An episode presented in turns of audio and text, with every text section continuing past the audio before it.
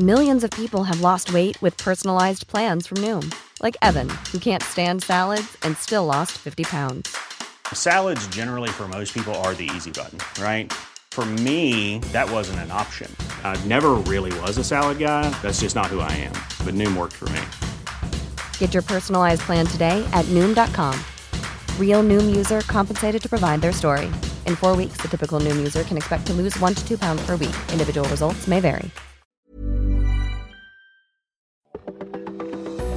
Welcome to this date in weather history for Tuesday, December 21st. I'm AccuWeather.com's Evan Myers. Thousands of travelers were stranded at airports and shelters on December 21st, 2006, after a blizzard paralyzed Colorado and parts of other western states. Snowfall measured more than 50 inches in the Rocky Mountain foothills, and drifts reached more than five feet on airport runways.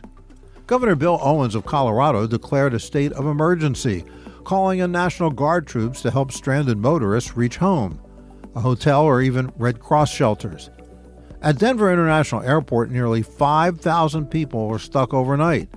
The airport remained closed for three days. 30 to 40 mile per hour winds with falling snow prevented any cleanup.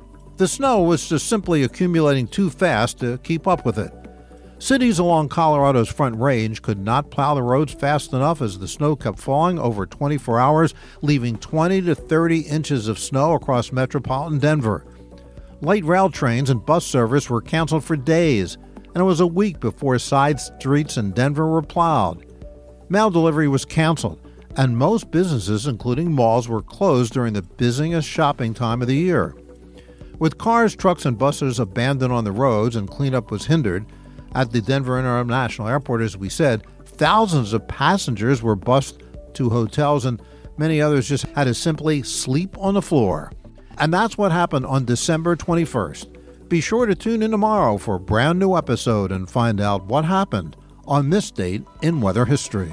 Thanks for listening to today's episode. Be sure to subscribe to, rate, and review this date in weather history on Apple Podcasts, Spotify, Google Podcasts, or wherever you listen to your favorite shows. And of course, if you have an idea for a future podcast, just email us at AccuWeather.podcast at AccuWeather.com.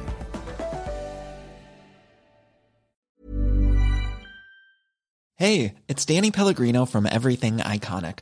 Ready to upgrade your style game without blowing your budget? Check out Quince. They've got all the good stuff shirts and polos, activewear, and fine leather goods, all at 50 to 80% less than other high end brands. And the best part? They're all about safe, ethical, and responsible manufacturing.